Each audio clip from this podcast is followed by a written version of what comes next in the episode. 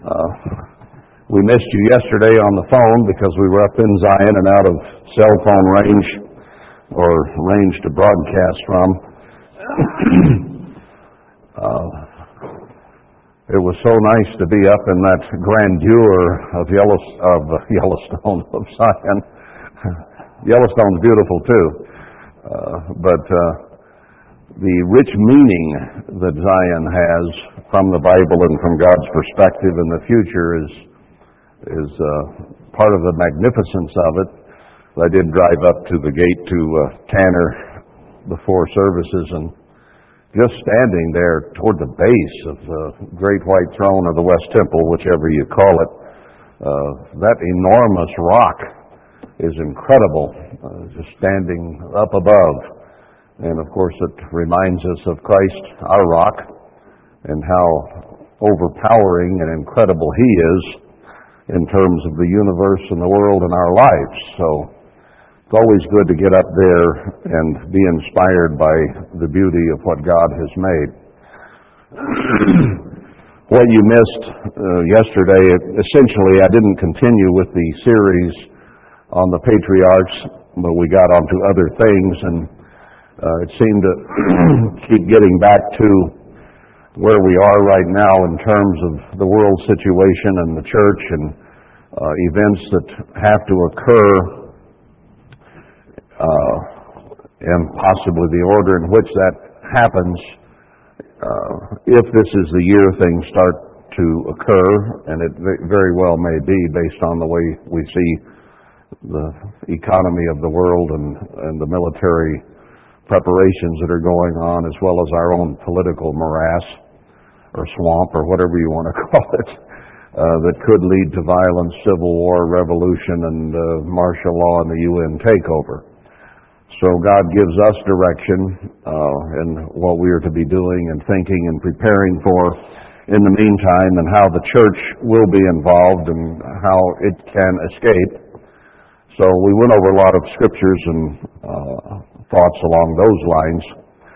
I think most of it was probably recorded. I don't know how how well it picked it up, but probably pretty well. The recorder was sitting close to me, so Nelson could check and see if some of you are interested in that, which I know some will be.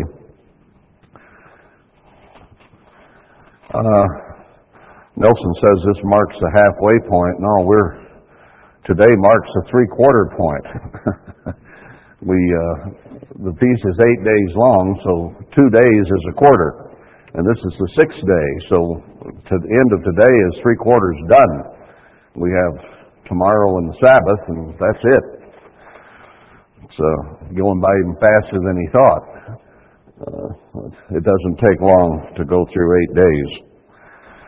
Uh, we have a barbecue, barbecue scheduled again late this afternoon, such as we had Tuesday evening, which was excellent.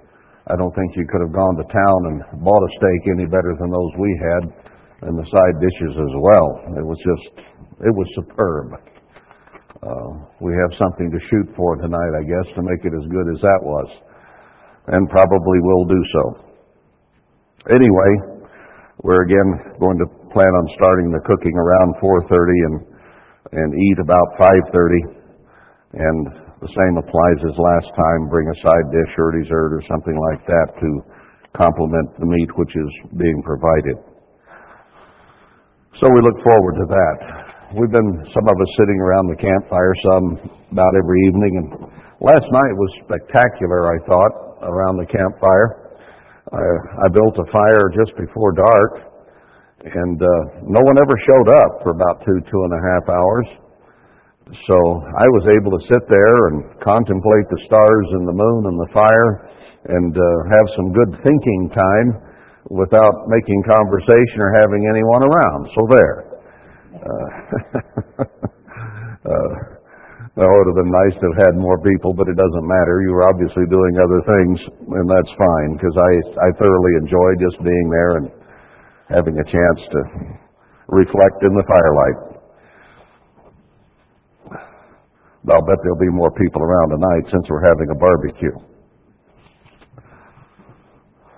That's fine too. It's All right, uh, let's go to Genesis again.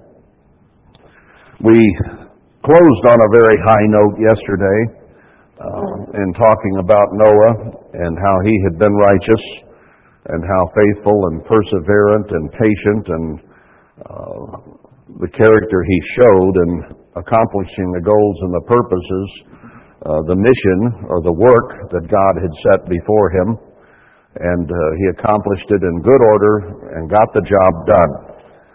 So God made a covenant with him as we read uh, for the future, a good covenant having to do with God's laws and his ways. Uh, so the offerings that Noah gave when they came off the ark were sweet savor to God's nose.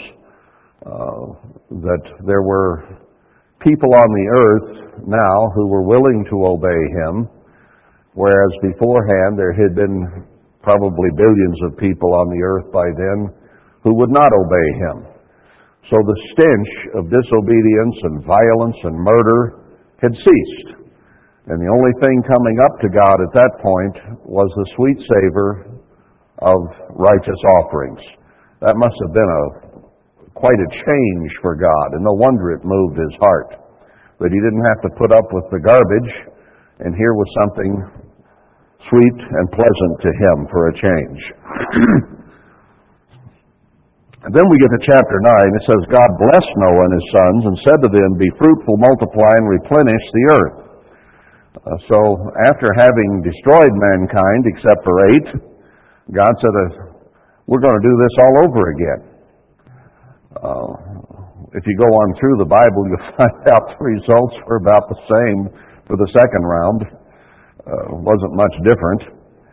Uh, mankind degenerated very, very quickly to the days of Nimrod and building a building against God, trying to take over the heavens. So uh, it didn't take long. And the story of Israel, once you get away from a few patriarchs was pretty miserable as well. And uh, then Christ came, and there was a significant upgrade when the Holy Spirit came to help people, and the new covenant began to be. And I think that God by far will collect more people from the early New Testament church and here at the end for the 144,000 bride of Christ than he did from Adam until the time that Christ came, because the upgrade of the new covenant gave better promises and it gave more help through the Holy Spirit to comfort, strengthen, and empower us. So it's a slow upgrade. But you know what the constant problem is? The same. Satan has always been around since Adam and Eve, and that did not change with the Noachian deluge. Uh, Satan didn't drown in the flood. He was still very much around afterward. And he was still very much around after the New Testament church started, and he's very much here today. And I mean right here.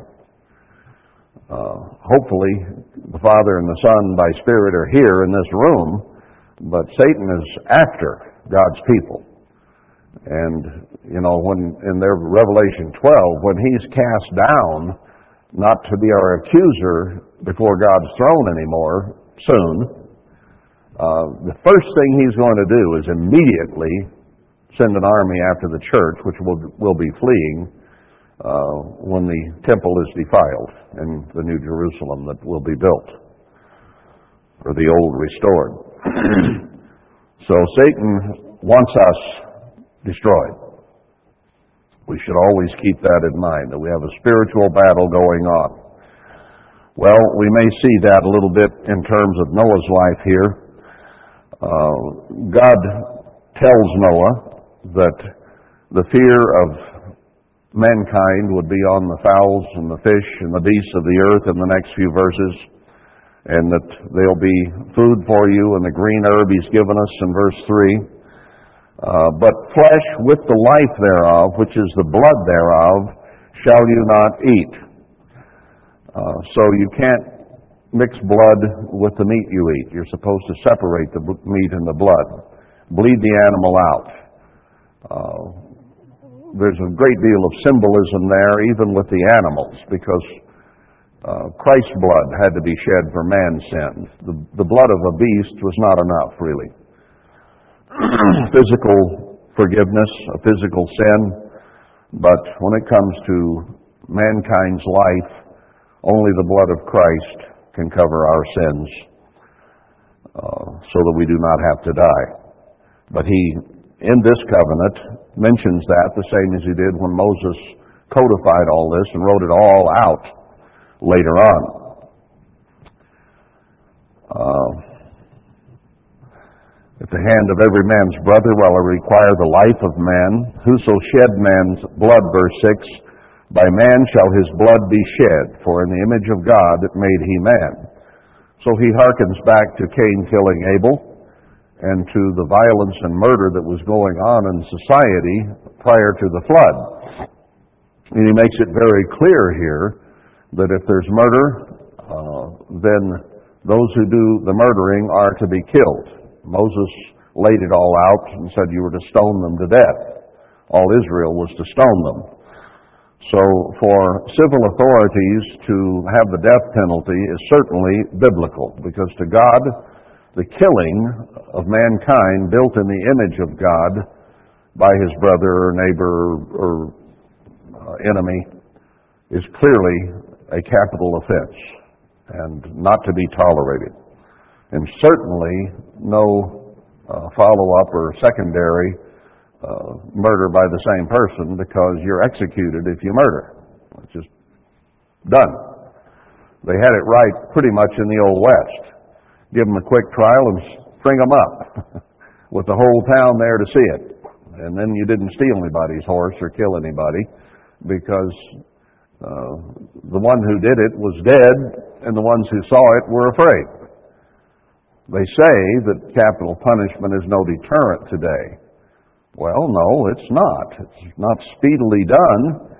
Uh, it's not much of a deterrent. You'll be on death row for 10, 12, 15 years and then get pardoned or whatever. No, if you do it the way God said, it is a deterrent.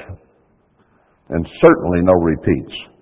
Then he told them to be fruitful and multiply, verse 7, and bring forth abundantly in the earth and multiply. So God's willing after his experience, still to cause a great number of people to exist on the earth. And later on with Abraham, he promised that his seed would be as the sand of the sea and so on. Do you ever count, sit on the beach and try to count sand particles?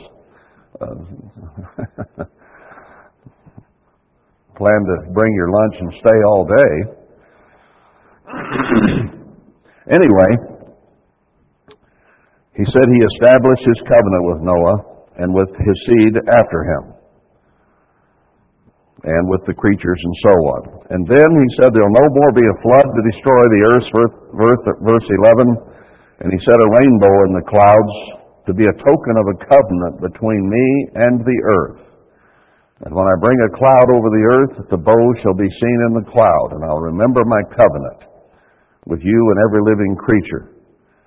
Uh, it is just an absurd and sickening thing that perverts have now uh, taken the rainbow as a symbol of their perverted way of life, and their rainbow coalition and all that garbage. Uh, something that was a sacred covenant between Noah and man and God has been picked up by the filthiest, most despicable, perverted people on earth.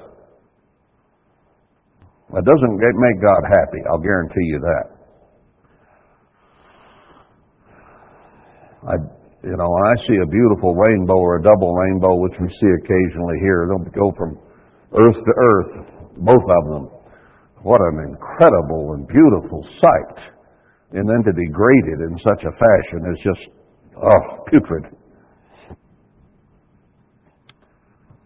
Anyway, that was a token of the covenant which I've established between me and all flesh that is upon the earth, verse 17.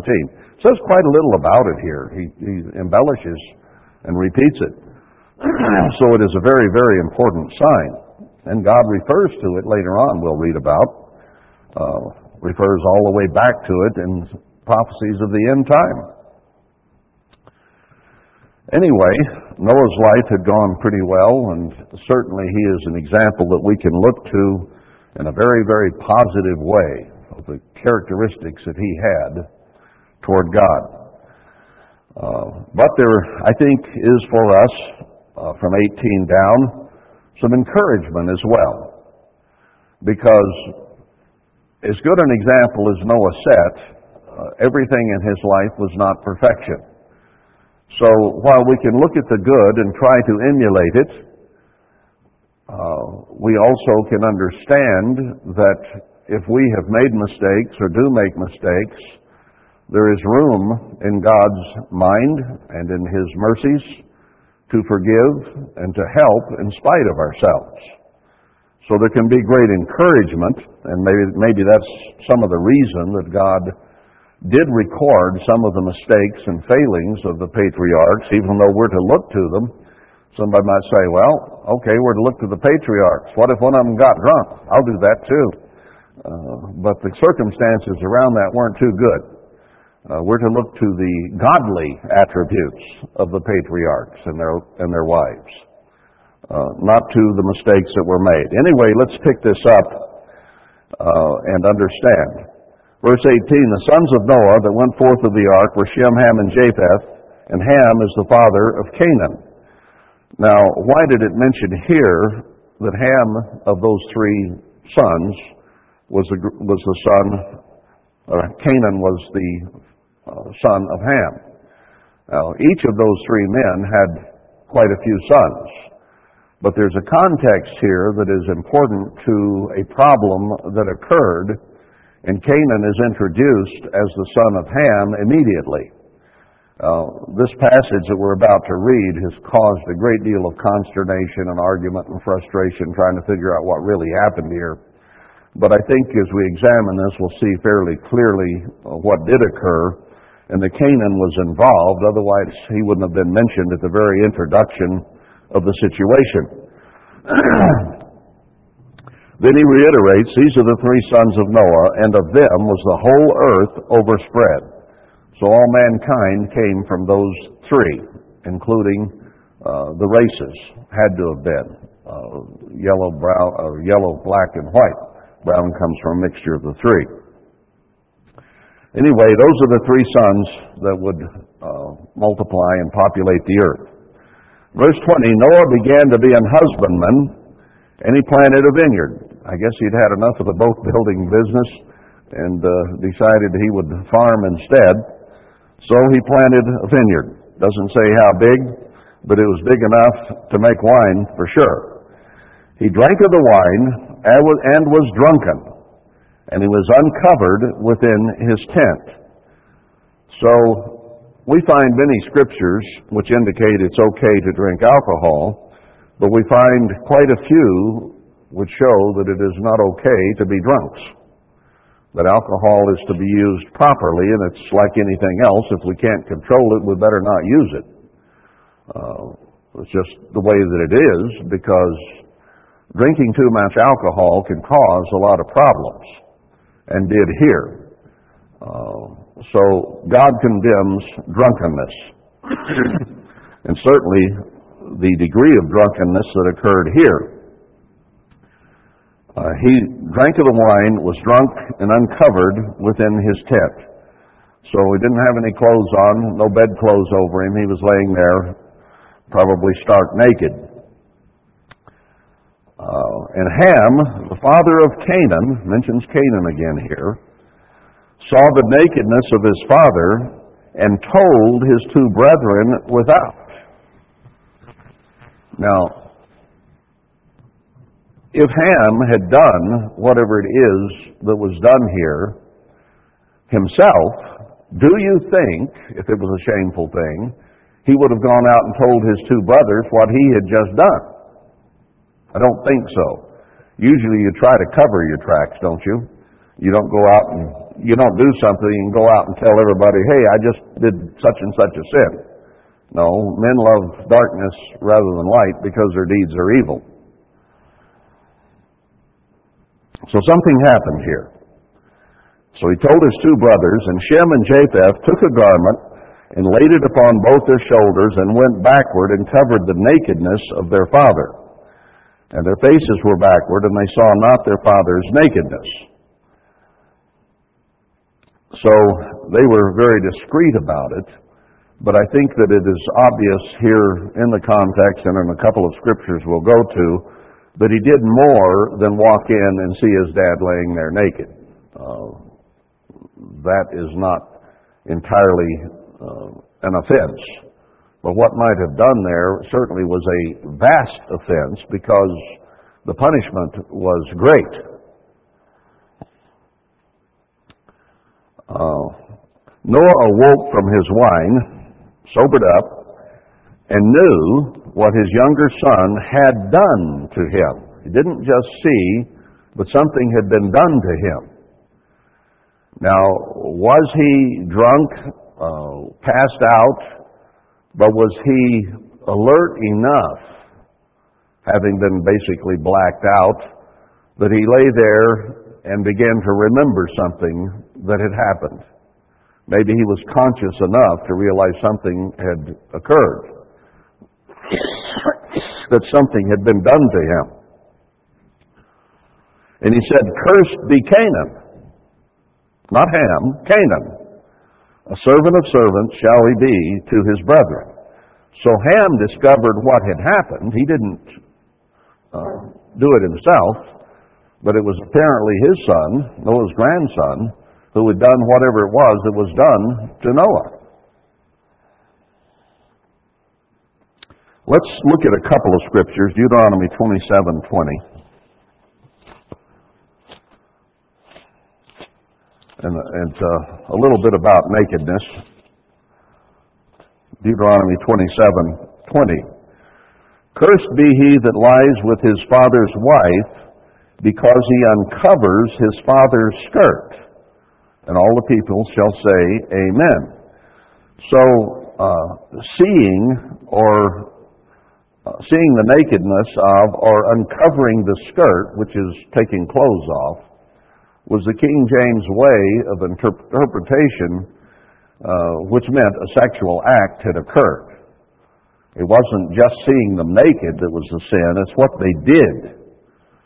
Uh, people don't get naked in order to get drunk. I think that would be a very, very rare occurrence. People get drunk in order to get naked. That's the way it goes most of the time. In other words, the drink removes inhibitions and conscience and all that so that it's easier to do what people are prone to do uh, by their very nature. Alcohol makes it easier to do those things. So, uh, when Noah began to drink, to drink, uh, somewhere the clothes came off and something occurred. And that's what this is saying. Leviticus 20. Uh, Leviticus 20. And here let's look at uh, 11, 13, and 17.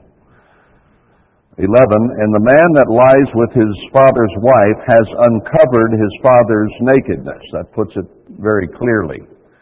If he had sex with her, it's the same thing as uncovering the nakedness. 13. If a man also lie with mankind as he lies with a woman, a sexual relationship, both of them have committed an abomination, they shall surely be put to death. Uh, 17. If a man shall take his sister, his father's daughter, or his mother's daughter, and see her nakedness, and she see his nakedness, it is a wicked thing, and they shall be cut off in the sight of their people he has uncovered his sister's nakedness, he'll bear the iniquity. So when someone saw the nakedness, it meant a sexual relationship, not just seeing them without their clothes on. So when he saw the nakedness, Ham knew something had happened. And whether Canaan was still there or not, I, it does not say. But Ham realized something had happened, and they were covering it. Now, It might have been something that Canaan did to Noah himself, a homosexual act, or it's possible that Noah and his wife both drank wine and were both drunk, and Canaan may have uh, misused and abused Noah's wife. That's always a possibility. And uncover her nakedness, they were both naked. Uh, but it does say what his younger son and a grandson is, in that sense, a son in the line, had done to him. And since it was Ham's son, he may have held Ham partially accountable for it uh, because there was something wrong with Ham's son. And uh, Ham then would have been held accountable for what his son had done to him. Anyway, uh, the, I think the curse that is given shows that it was Canaan. Canaan is mentioned throughout, and Ham would not have told had he been the one who perpetrated the problem. And he said, Cursed be Canaan, verse 25.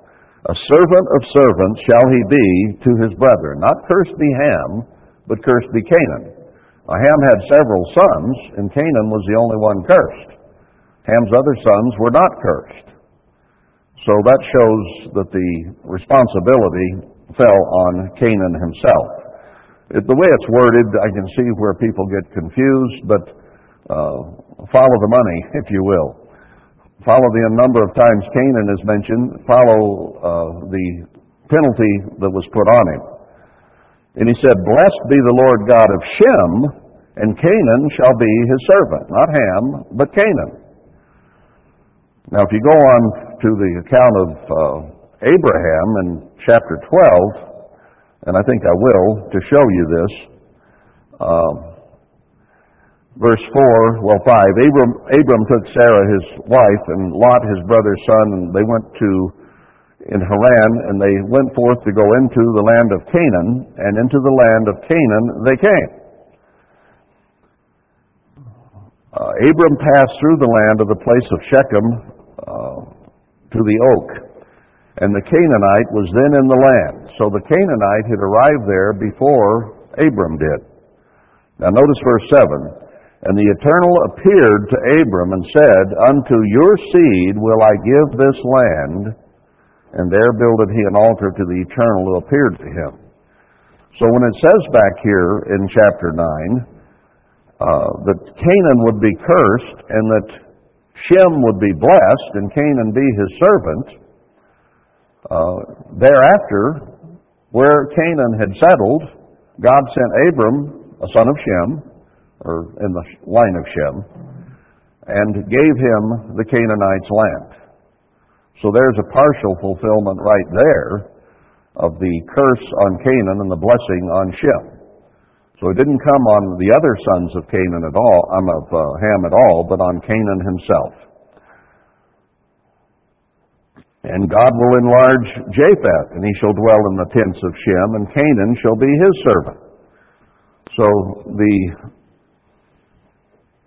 the problem came down completely on Canaan and those who would follow him in that particular family line.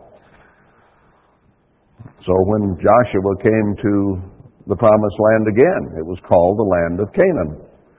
And the Canaanites and Amorites and Hittites and others were there, but still in all, they had to enter into that land, and then it became Israel's land, not the Canaanites anymore.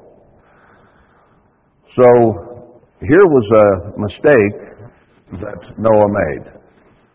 To get so drunk he couldn't control the situation and something despicable was done to him or to his wife, probably to him, by a grandson. And Ham discovered what had happened and they covered Noah up and then Noah came to his senses and whether he was told or whether in his drunken memory he could recall what had occurred, he certainly cursed Canaan, not Ham. so Noah did not cre- did not do the greatest sin here, but his impropriety and the mistake he made of getting that drunk led to the problem that occurred. And that affected thousands and thousands and ultimately millions of people. That one drunken uh, binge, I guess you'd say, that Noah went on. I don't know how often he drank or how much he drank, but in this particular occasion, he drank way too much. And it had an effect on his children and grandchildren to this day. There's another case like this where uh, Lot had escaped with his two daughters, the wife having been turned to a pillar of salt, and then they saw this huge fire and brimstone cloud over Sodom and Gomorrah. And the daughters apparently thought that all mankind had been destroyed except them and their father. So that might have worked out okay, except that Lot got drunk. He got, they, his daughters got him drunk, fed him the alcohol till he got so drunk they could have a relationship with him and somehow become pregnant, one one night and one the next night. So he woke up with a hangover and they started over on him. And uh, the incest that occurred there with Moab and Ammon uh, still affects the descendants of Moab and Ammon to this day. I do believe that Moab, Moabites and Ammonites are some of uh, a major portion of the Mormon community. Uh, there's more incest and polygamy and, and uh, abuse of daughters in that group than any place else on earth that I know of. Uh, same sins have been visited all the way down this far. The same proclivity is still there. And uh, the punishment of those people is outlined in Isaiah. And of, I think it's speaking of Ammon there, or is it Moab? I think it's Ammon. Uh, it says that what they have stored up will be used for God's people. Well, God's people are coming to this area. And who are the ones who mainly inhabit it today? The Mormons. Uh, and the children of Ammon, the Mormons, have laid up, or at least their, their doctrine is, for their families to lay up three years' supply of food. So when it mentions there in Isaiah 15 and 16 how they are to take care of and what they have stored up will be used for God's people, uh, that implies to me that Ammon will have been where God is bringing his people. And we know that to be this area around Zion. So uh, look how far uh, Lot's daughters getting him drunk has reverberated out from that instance. So, so did it happen with Noah. So Noah had a problem there. Uh, he he raised a vineyard. Maybe he liked the fruit of the vine. Maybe he liked it too much.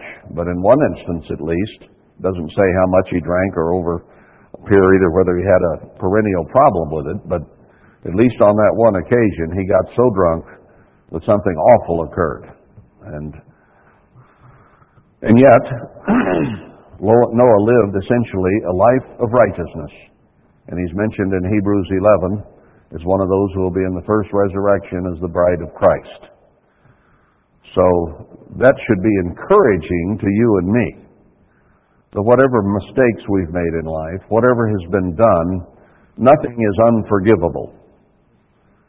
That is, unless we come to the point that we are not willing to accept God's way and reject it and refuse to repent, then we're getting in an unpardonable condition. That type of attitude is unforgivable because it is uh, cast in concrete, if you will. But any individual sin, even one such as this one that occurred because of a mistake Noah made, uh, can be forgiven in the blood of Christ. So we look to these people for their great and wonderful examples. We, we also look and see, hey, they made mistakes. And if they were forgiven and are going to be in the kingdom of God, so can I. So we, we can learn in a lot of ways from the examples of the patriarchs. Patriarchs, not just one way. Is there more of this? I think that's all of that particular uh, passage that we need.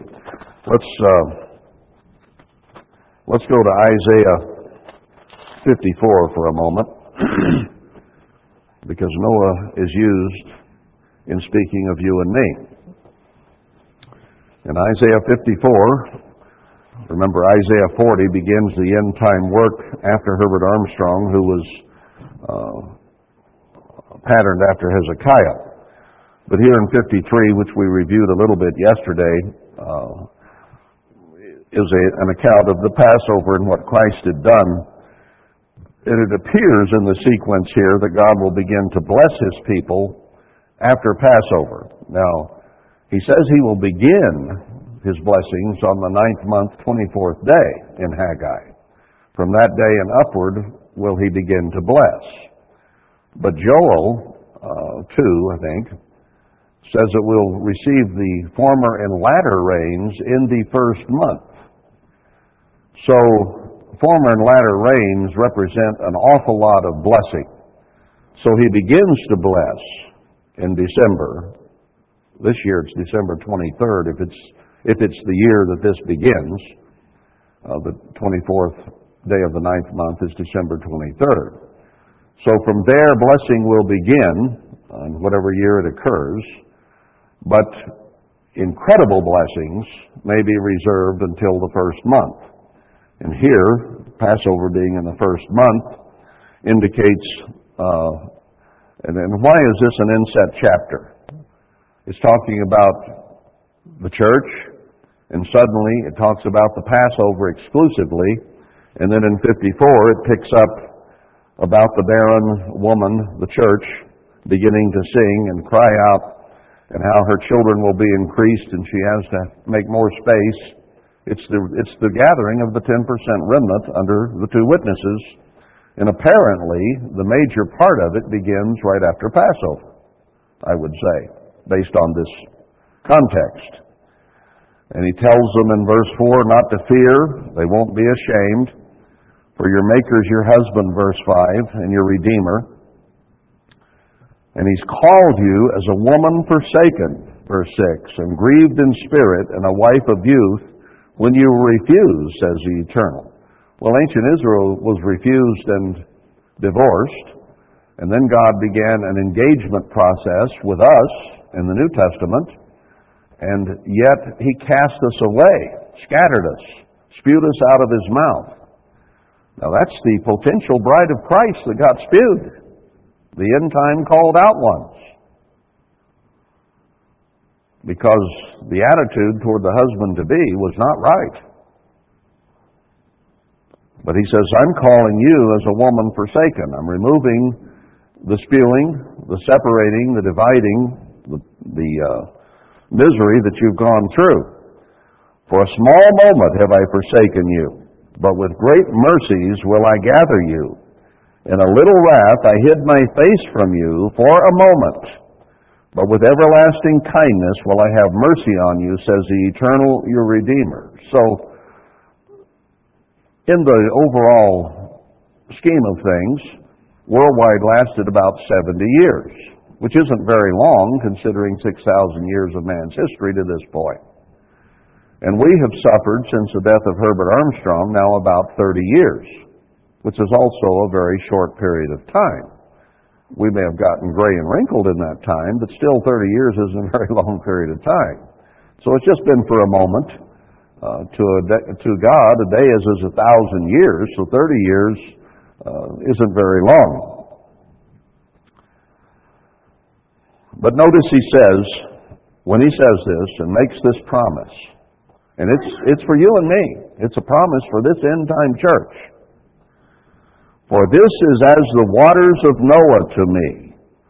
For as I have sworn that the waters of Noah should no more go over the earth, so have I sworn that I would not be angry with thee, nor rebuke you. For the mountains shall depart, and the hills be removed. But my kindness shall not depart from you, neither shall the covenant of my peace be removed, says the Eternal that has mercy on you. Remember what he said in Haggai 2? That with the remnant and the two witnesses, he says, In this place will I bring peace. There is not peace in the church right now. There is not peace on this property right now. But when God does these things, He removes the rebels and He brings about peace. He says, This is a covenant I have made that is as great as the covenant with Noah and the rainbow. How many of you have seen a rainbow? Every one of you. Still there, isn't it? That covenant God made, He has not broken.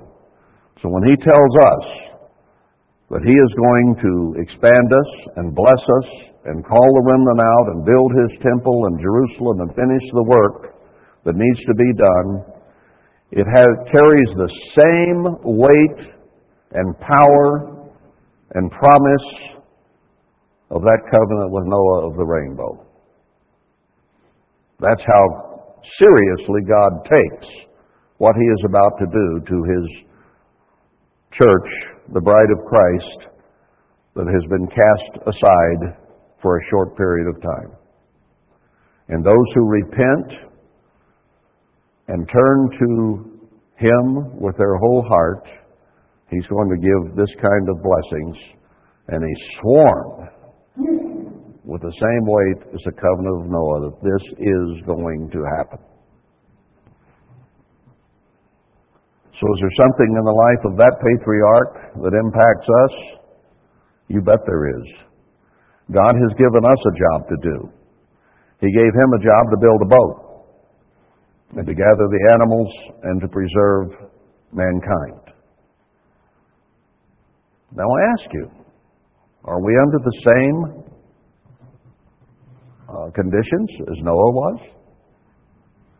If Noah had not done that, all mankind would have been wiped out. Those eight souls would not have been saved. Noah only found grace in the eyes of God. God preserved his wife and his sons and their wives in order to replenish the earth. But had he not finished that job, would have wiped out everyone. Now he has called out some people here in the end time, and we became lackadaisical and did not obey him in the way that we should. And he has said that he would scatter us, and that's now history. That is not prophecy anymore. We have been spewed out. Ancient history, starting 30 years ago and continuing to this day. But we've been scattered, eh, not as much as we will be, but pretty close to it. I think there's still three oaks and three shepherds that have to fall in one month, and that'll scatter it even more. But what did he say there about Moses and Elijah? He said these things would be restored, and the hearts of the fathers and the children would be turned to the Father in heaven, to the patriarchs, and even physically, fathers and sons, parents together, or he would come and smite the earth with the curse. He would wipe out all humankind.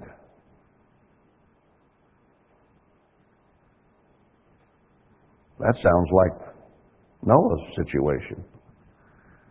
If the end time church and its leaders do not perform what God has laid out for them to do, mankind will be wiped out. Same deal. To whom much is given, much is required. We have been given much understanding of the end time and what must be done. We weren't asked to build a boat. We were asked to build a temple. We were asked to build Jerusalem. And the conditions will be such that that will be done. Now, God has to have a people to do it. Now, he called us and gave us this knowledge so that we might come out and be a preparation to establish a place that they could come to in the right area, a presence of God's people there. And they will be coming soon. Whether it's between now and next Passover and right after, or whether it's still a year away, I do not at this present completely know, but the conditions look like it could very easily happen beginning this fall and winter and progress into the springtime.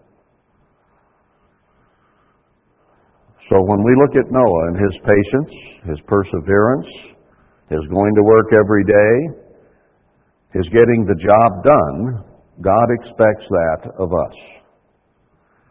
And he tells us there, as we read yesterday in Isaiah 52, well, I'm almost there. Uh, don't remember the verse.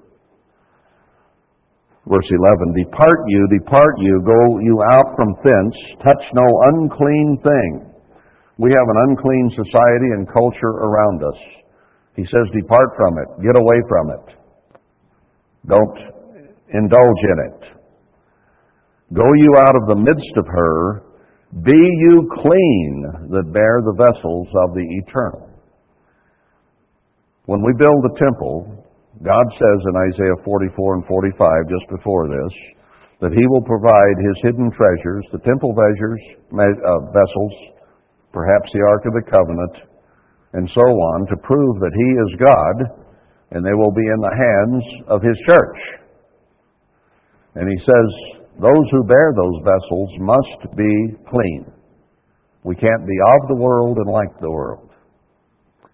Now, we've come out here to get out of the middle of this world society and its big cities and its uh, perverted culture. So that's a step in the right direction. But what if, having moved into a wilderness area, we import it over our phones and our TVs and our computers? What if, in, having left the world and its culture, we bring it back to ourselves in electronic means? Isn't that the same thing? You're still imbibing of the culture of the world and you're not unclean. You haven't washed it off and put on the clean garments of righteousness. We need to be like Christ, not like the world. The things we look to for entertainment need to be Christ like, not worldly like. Can you watch much TV or movies without seeing adultery and murder and violence and mayhem? Can you play computer games without continual killing, murder, destruction, violence? No.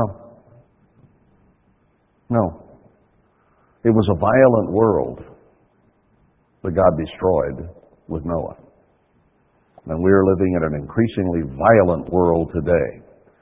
And it has been being promoted with our kids you know, our kids, when they reach three, four, five years of age, have their own smartphones and iPads or whatever those things are. And they can go to those games and they see and watch violence. It was introduced a long time ago in, in the children's comedy hours. Murder, kill, and death. Stomp on them, drop them off cliffs, you know all, all the wonderful comedies we used to watch promoted violence and death. And now, it's far, far worse than it was then. Can you say that you're bearing the vessels of God when you spend hours playing violent games on TV or whatever electronic device you use? Get away from it. Go out from the midst of her. Be you clean if you're going to bear the vessels of the eternal. It's just as addictive as heroin. It's just as addictive as alcohol or any other thing, eating too much. Those games get in people's minds they get to the place they can hardly live without them. Oh, what do I do? My screen got turned off. I got to fix it. I got to go to the whatever game it is that feeds you violence day in and or sexuality or both.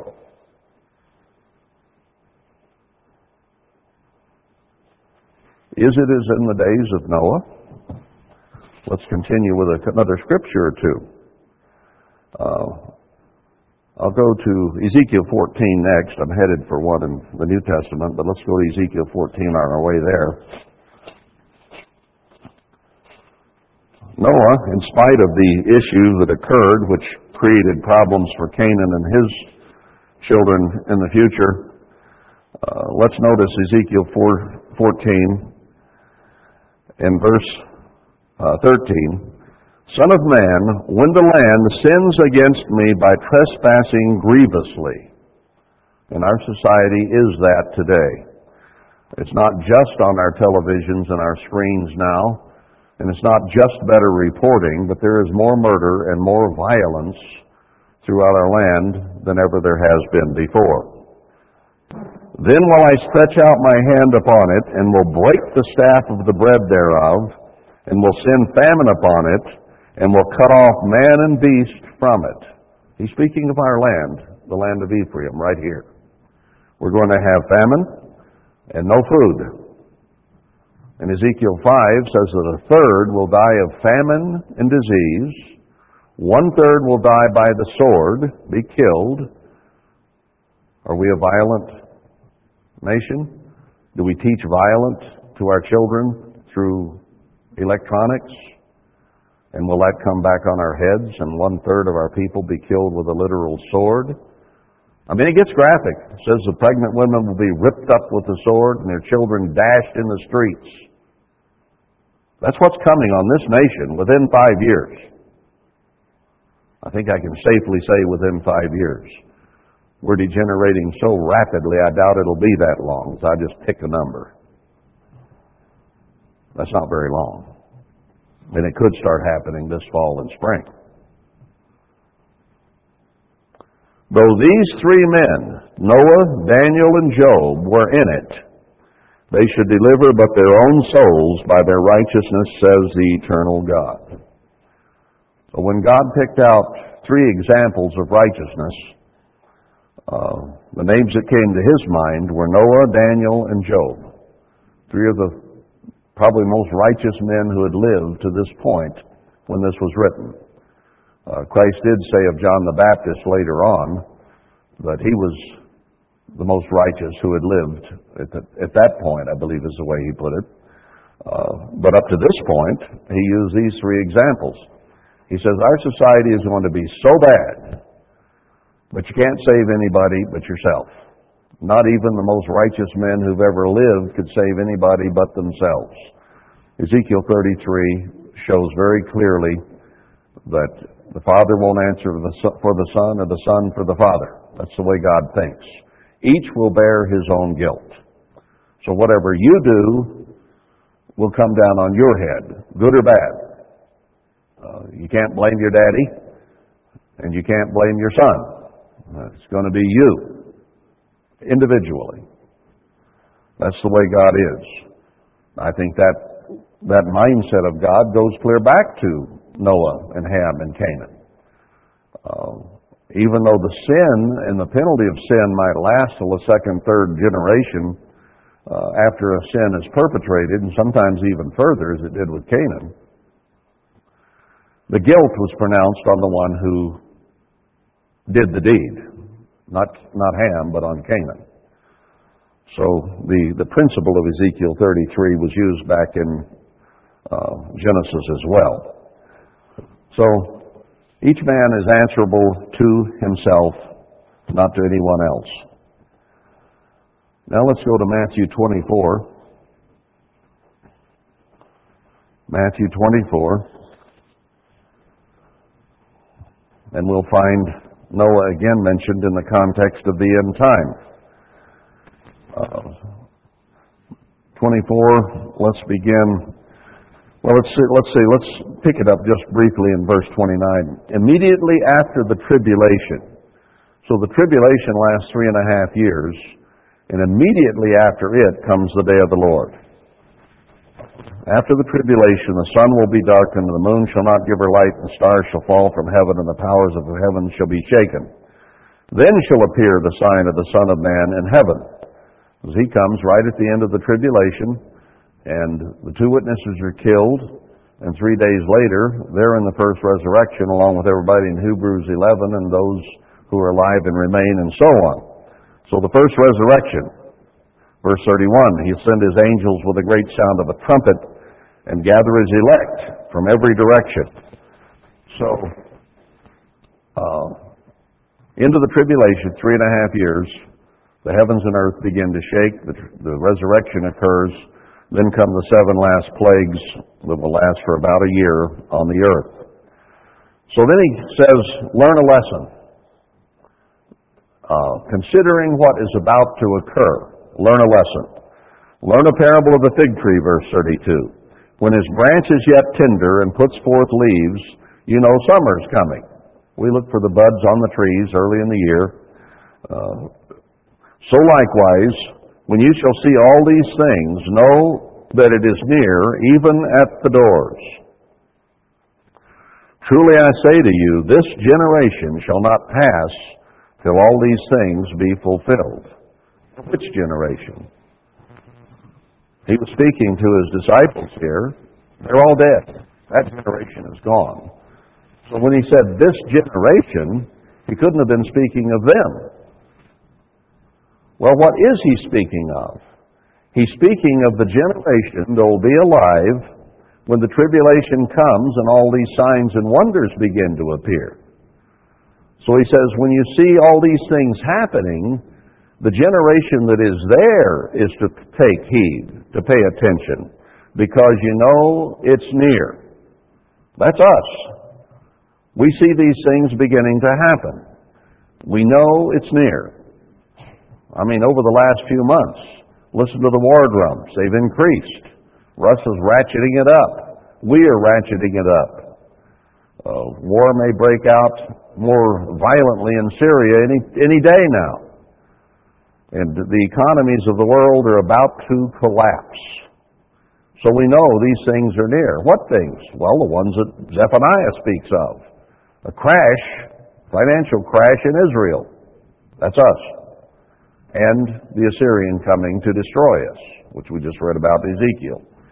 This is the generation that will not pass until this is done. Heaven and earth shall pass away, but my word shall not pass away. But of that day and hour knows no man, no, not the angels of heaven, but my Father only. Uh, we can know the timing when we see the leaves on the trees or begin to bud out. We know it's near. We may not be able to discern the day or the hour. We might even discern the year at some point, but not the day.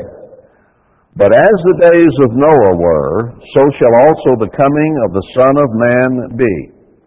So he says, I want you people at the end time to go back and read the story of Noah, which we just did.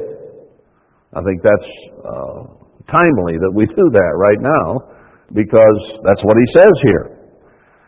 And then he describes what it was like. For as in the days that were before the flood, they were eating and drinking, marrying and giving in marriage, until the day that Noah entered the ark, and knew not until the flood came and took them all away, so shall also the coming of the Son of Man be. What he's saying here is that they ridiculed Noah. They thought he was crazy. He spent a full hundred years, in their view, building the boat. And they laughed at him. And I'm sure they laughed even more uproariously when they saw these animals all flooding onto the ark. And then Noah go in and shut the door.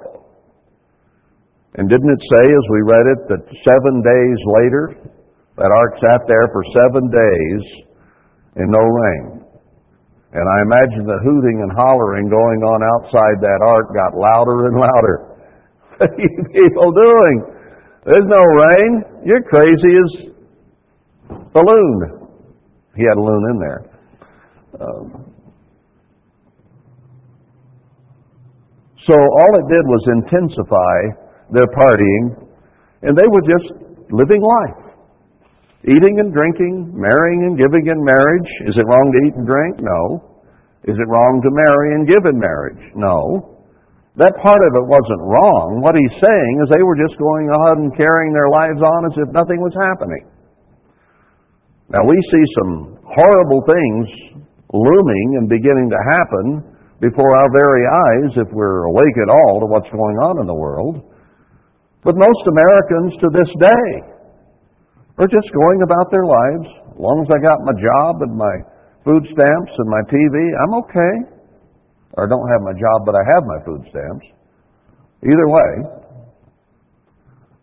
they're just going on about life. And they don't expect the American way of life to end. But it's upon us. It isn't far away. But they'll just go on that way. It'll continue even after America's destroyed. Not with Americans, but with the rest of the world. The two witnesses are going to go out and use God's people who will be in a safe place at peace with all kinds of blessings, as is the Garden of Eden, and point to them and say, you know, there's the ark. That's the ark. Those people are being saved out of this. Ah, they're crazy out there. And it will go on so much so that after three and a half years of telling them about it and using example of how God's protecting them, when they do finally kill the witnesses in the streets of Jerusalem, they're going to party worldwide. That means their communication systems are going to be working. You got to have an internet or TV or something for them all to hear the news and the whole world to party and send gifts to one another. So right up until the first resurrection, they'll party that three days and a half, three and a half days while the witnesses lie there in the streets, their bodies left there. They will have a party. We finally got rid of those people, and now we can get rid of those people at Zion. And then they're going to hear a trumpet blast, and those two witnesses are going to get up and head for to meet Christ, and so will those people in Zion. And they ain't going to be able to kill them. Won't happen.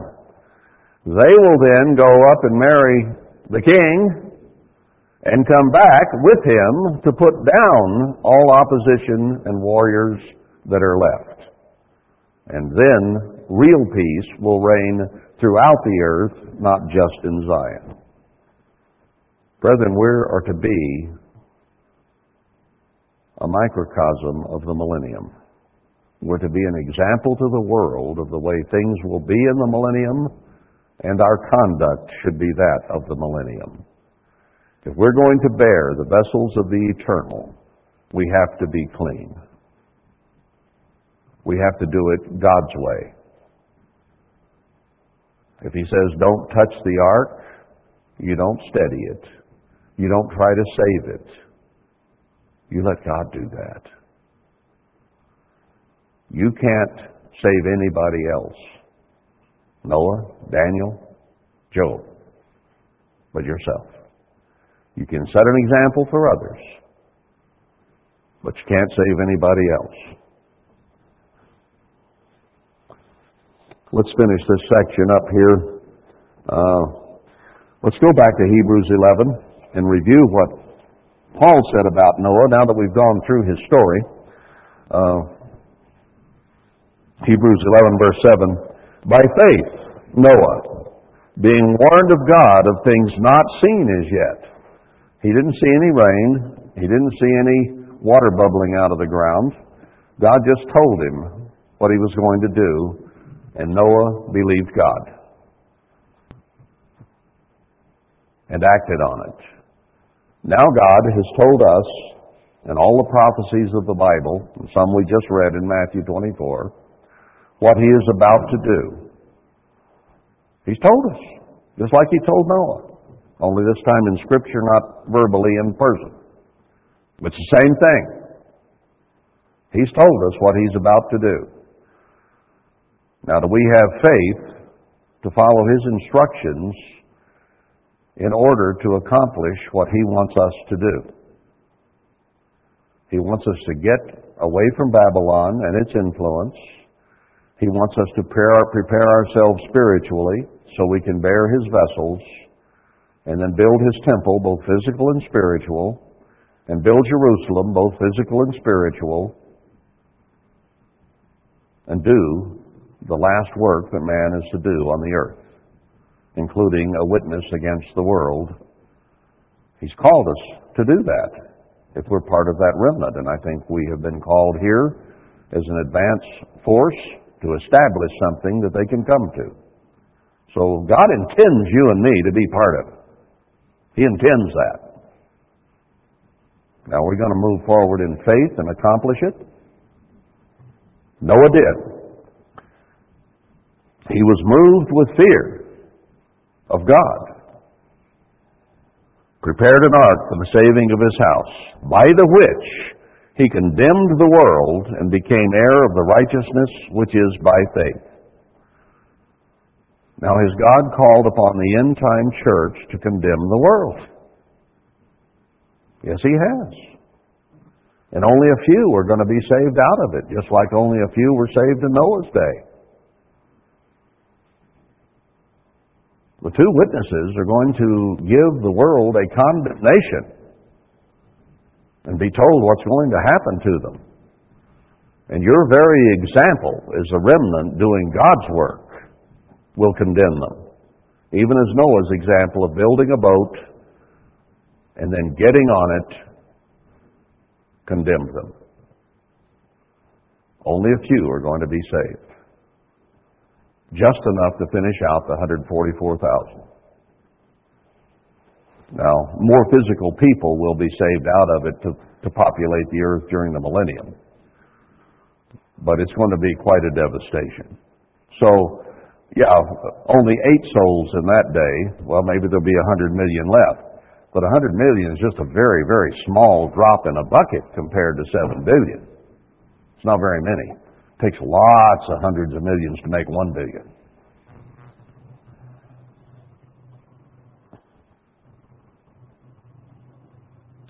All right, let's hit two more, and we'll stop. First Peter three. Uh, again, Peter uses Noah in an end time prophecy. so, what happened back in that day uh, has a lot to do with the circumstance that we're living in. Christ mentioned it, Paul mentioned it, and here Peter mentions it. Uh, here he's talking about the end times and how God is, has his eyes on the righteous in verse 13 and how we'll suffer for righteousness' sake, and so on, just as Noah did. Uh, verse 17, it is better if the will of God be so that you suffer for well doing than for evil doing. For Christ also has once suffered for sins, the just for the unjust, that he might bring us to God, being put to death in the flesh, but quickened by the Spirit. So they killed him in the flesh, and then God quickened him in the Spirit by which, that is, the Spirit of God, by which also he went and preached to the spirits in prison, which sometime were disobedient, when once the long suffering of God waited in the days of Noah, while the ark was preparing, wherein few, that is, eight souls, were saved by water. So apparently, during that hundred years that he was building the ark, uh, the demons, some of them at least, were restrained. And Christ went to them and talked to them, preached to them during the time that the ark was preparing. They didn't listen. And then he uses that like figure of the ark uh, in regard to baptism. They, they went under and out of the water for over six months. And he likens that to baptism just like he did the Red Sea with Israel. They weren't covered over, but they were down under the water with it rising up on every side of them. The like figure whereunto even baptism does also now save us, not the putting away of the filth of the flesh, but the answer of a good conscience toward God. Uh, we've sinned, and putting away sin doesn't save us. But the forgiveness of our sin and having it washed away in the blood of Christ gives us a good conscience by the resurrection of Christ, who has gone into heaven and is on the right hand of God, angels and authorities and powers being made subject to him. So he uses Noah's situation as a time when uh, evil was being preached to, whether he preached just to demons or whether he may have preached to evil men. Some have speculated. It doesn't really matter, but he was preaching against the evil that was going on. And doesn't the end time preach to the world about the evil that is going on? Yep. Not as long, not a hundred years, but three and a half years. And the end time church is told, don't even go to the world there in Revelation uh, 11. Go to the altar and then the worship thereon, not the court of the Gentiles.